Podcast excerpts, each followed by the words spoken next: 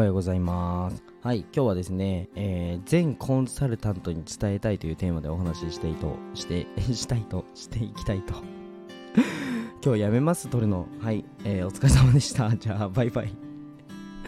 はい、えっ、と、たまに噛んじゃいますね。で、皆さん、あの、噛んでもそのまま続けていいと思います。はい、あの、止めるのめんどくさいじゃないですか。はい、全然ね、あの、SNS 継続大事だと思うので、あの普通に続けたらいいんじゃないかなと思います。噛んじゃいましたね。はい。で、今日のあのテーマはですね、もう一度言いたいかなと思うんですけど、えっと、全コンサルタントに伝えたいというテーマでお話をしていきたいかなと思います。で、コンサルタントあるある言っていいですか？クライアント行動してくれっていう、えっと、皆さん思いがあると思うんですね。で、それについてのちょっとブランディング方法について今日はお話ししていきたいかなと思います。はい、もうね、ぜひコンサル業やってるよって方は、えーぜひね、最後まで聞いてくれたらなと思います。はい、では本題に入る前に一つお知らせです。えっ、と、まずこの放送はですね、えっ、と、私、えーひじりが、えーに、日々の学びを共有するチャンネルということで、ちょっと今なんか詰まっちゃいましたね。はい。えっ、と、日々の学びを共有するチャンネルということで、えーまあ、22歳が会社経営している、えーもう直近の情報ですね。えもう今っていうこの生ものをお届けするチャンネルになっております。はい。ぜひですね、えっ、と、応援してくれたらなと思います。はい。で、えっ、と、あともう一つ、えー概要欄に公式 LINE がありますので、ぜひ友達になってやってください。えっ、と、音声 SNS の集客方法だったりだとか、まあ、最新のマーケティングについてお話ししてますので、ぜひ、えー友達になってください。はい。じゃあ、本題に入っていこうと思うんですけども、まあ、コンサルタントのブランディングを考えるってところで、まあ、コンサルタントの方とお話しすることがものすごく多いんですけど、まあ、昨日も実際僕自身コンサルを受けて、えっとお話をしてて、まあ、やっぱりクライアント様に、えーまあ、クライアントにどう行動してもらうかとか、まあ、どういうふうにあの理解してもらうかみたいなところで、えっと投げっぱなしなクライアントって多分どうだろう。僕はあんまりいないんですけど、まあ、皆さん中にはねいるんじゃないかなと思います。でこれはもうコンサルタントが悪いですね。で、えっ、と、なんですけど、え、じゃあ何が悪いのっていうと、ブランディング見せ方の問題だと思ってます。例えば、今、えー SNS とかでも、やっぱりね、行動するのがもう絶対だよねっていうふうに僕は言ってるんですね。で、これを、こういう情報をあのちゃんとフロント、表に出した方がいいです。で、えーとこの根拠なんですけど、実際に、えー僕なんかは、まあ、とりあえず100回バット振ってから考えてっていうふうに、もう SNS 上で言ってるんですよ。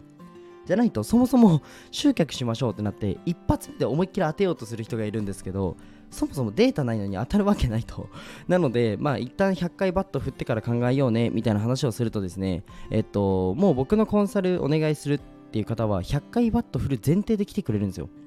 なので、えっと行動の促しとかをですねするのにあのそこまで労力いらないっていうのがあります。わかりますかねこの感覚。SNS 上とか自分のなんかフロントに立ってる部分ですね。表に立ってる部分でちゃんと言った方がいいです。で自分も例えばそうだなうんとまあ看護師やりながら絵描きながらえっ、と起業したわけですけど、まあ、睡眠時間ほんと2時間とかを、まあ、2年間ぐらい続けたんですよ。っていう風に言うと、まあ、それぐらいの努力量をやらないとまあひじりくんぐらいにはなれないよねっていう感覚で、まあ、来てくれるんですね。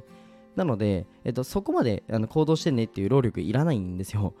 まあ、この感覚はものすごく必要で、うーん、なんか自分のこの見せ方みたいなところをもっともっとね、まあ、丁寧にするじゃないですけど、うんと、もっと自分を出していった方がいいんじゃないかなって僕は思ってる派です。っていうのも、うんと、まあ、この間コンサルティングの コンサルティングをしたんです。コンサルタントのコンサルをしたんですけど、やっぱクライアント様動いてくれないとか、まあ、クライアント様がまあ行動してくれないみたいな話を聞いて、そもそもあのビジネスもそうだし例えば、えー、と看護学校僕一応看護師も持ってるので看護学校に行ってもあの同じ学費払って同じカリキュラム受けても国家資格落ちる人いるんですよ。でも受かる人もいるじゃないですか。これ何の違いってもう絶対受講者の問題なんですね。絶対に。だって情報量一緒学費一緒カリキュラム一緒で落ちる理由ないじゃないですか。普通に勉強すれば受かる別にレベルだと僕は思ってて。でそんなに僕も優秀じゃないですよ。特にそうだな中学生の時なんて160人中130位とかなんでめっちゃしかもあの春日部っていうもう春日部自体がもうそもそもそんなに学力高くないよねっていう地域なんですけどあのクレヨンしんちゃんの街ですね。でその春日部の何十校とある中でも一番アホな学校にいたんですよ。中学の時。でさらにそこでももう1、2番争うぐらい、まあ、1、2番は大げさですけど、まあ、後ろから本当30番目ぐらいだったんですね。もう相当あの学力はなかったんですよ。まあ、そんな僕も、うんとまあ、真面目にね、まあ、めちゃくちゃ勉強しましたけどあのやればできるんですよ勉強なんてものはけど、えーと、やらないからできないんですねでコンサルティングとか、えーと、そういった、まあ、あの何か教育型の商品を、えーと、販売してる方とか、まあ、実際にあの多いと思うんですけどやっぱりね、えーまあ、受講者側の問題だよっていうのをちゃんとあの表でも言った方がいいです。はい、じゃないと、えーと、なんかお客様の質みたいなことを言うとね、あのちょっと角が立ちますけど、実際クライアントの質って僕はあると思ってて、はい、例えばそうだな、うん、小学生が、えー、クライアントになるのと、経営者がクライアントになるのって全然違いますよね。まあ、そんな感じで、えーと、クライアントのその質っていう部分はあると思うんですね。皆さんがどういうふうに捉えてるかわかんないんですけど、えっと、僕自身はクライアントの質っていうふうに考えるとあのめちゃくちゃ高いと思ってます。はい、で僕自身も、えっと、クライアントの、えー、質が高いクライアントになろうと思ってコンサルを受けます。はい、でやっぱり、あの今までのその過去の経験体験とかをあの出してくれる情報として出してくれるって考えた時にものすごいこの時間を、えー、時間と労力もしくは失敗事例とかももう自分が失敗したっていう経験とかも、えー、情報としていただけるわけじゃないですか。ってなった時に、まあ、僕はものすごく、うん、価値があるものだと思ってるんですね。本当に昨日 YouTube のコンサル受けててめちゃくちゃ思ったんですよ、僕自身が。そう。なので昨日もあの放送したと思うんですけど、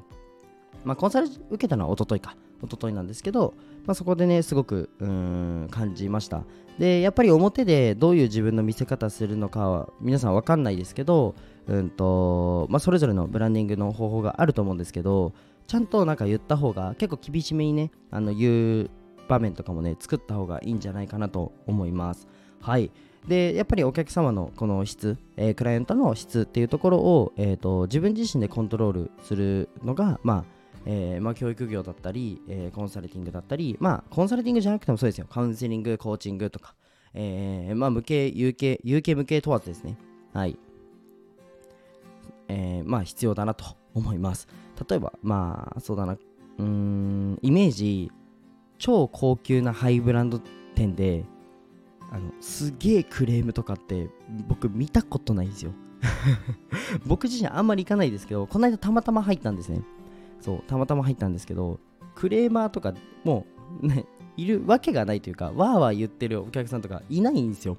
で実際僕のあの住んでるオフィスあの住んでるっていうかあの実際借りてる、えーと、マンション、まあ、オフィスえー、実際オフィスにしてるんですけどそこでなんかあの車がこすった話多分前回したと思うんですけどそのベンツとポルシェかながガツンとぶつかってぶつかってたんですよ。ってなった時にあのどっちもあなんか頭下げてたんですよね。すいません私がもう修理代払います。あ僕が修理代払いますみたいな感じで。けどあの街中とかでじゃあ軽自動車がドーンってぶつかって僕あの小学生だったんですけどめちゃくちゃ揉めてるのを見たことあるんですよ。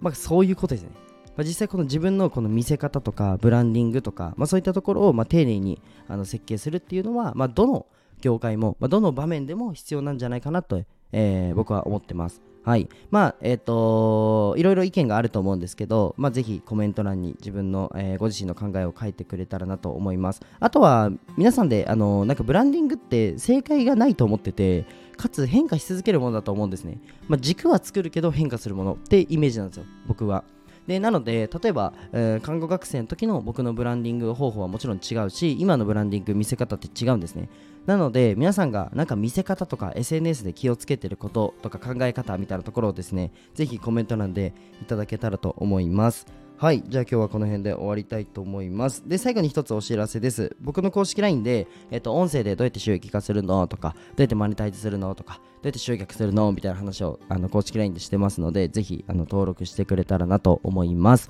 はい。じゃあ今日はこの辺で終わりたいと思います。じゃあ、バイバイ。